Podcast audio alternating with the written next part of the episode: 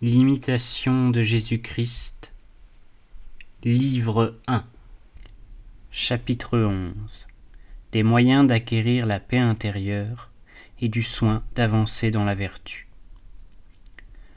Nous pourrions jouir d'une grande paix si nous voulions ne nous point occuper de ce que disent et de ce que font les autres, et de ce dont nous ne sommes point chargés.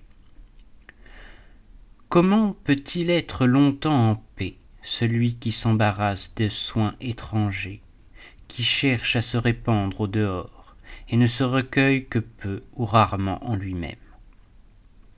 Heureux les simples, parce qu'ils posséderont une grande paix. Comment quelques saints se sont-ils élevés ainsi au degré de vertu et de contemplation? C'est qu'ils se sont efforcés de mourir à tous les désirs de la terre et qu'ils ont pu ainsi s'unir à Dieu par le fond le plus intime de leur cœur, et s'occuper librement d'eux-mêmes.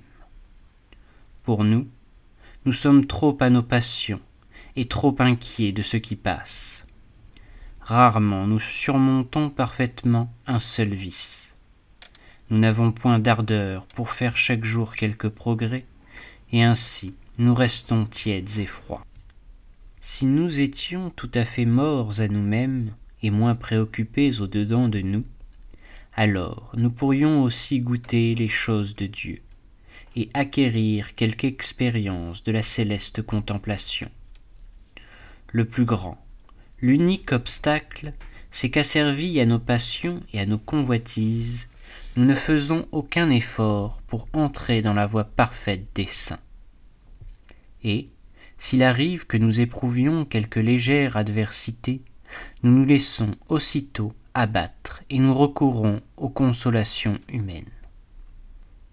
Si, tels que des soldats généreux, nous demeurions fermes dans le combat, nous verrions certainement le secours de Dieu descendre sur nous du ciel.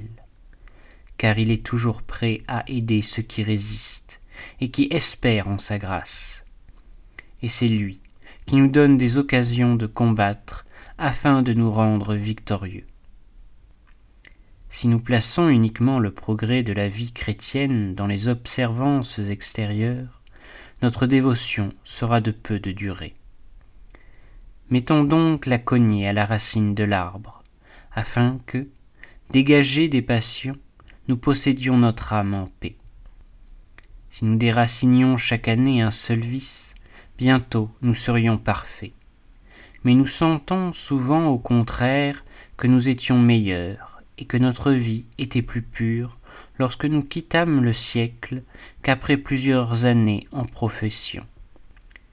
Nous devrions croître chaque jour en ferveur et en vertu, et maintenant on compte pour beaucoup d'avoir conservé une partie de sa ferveur.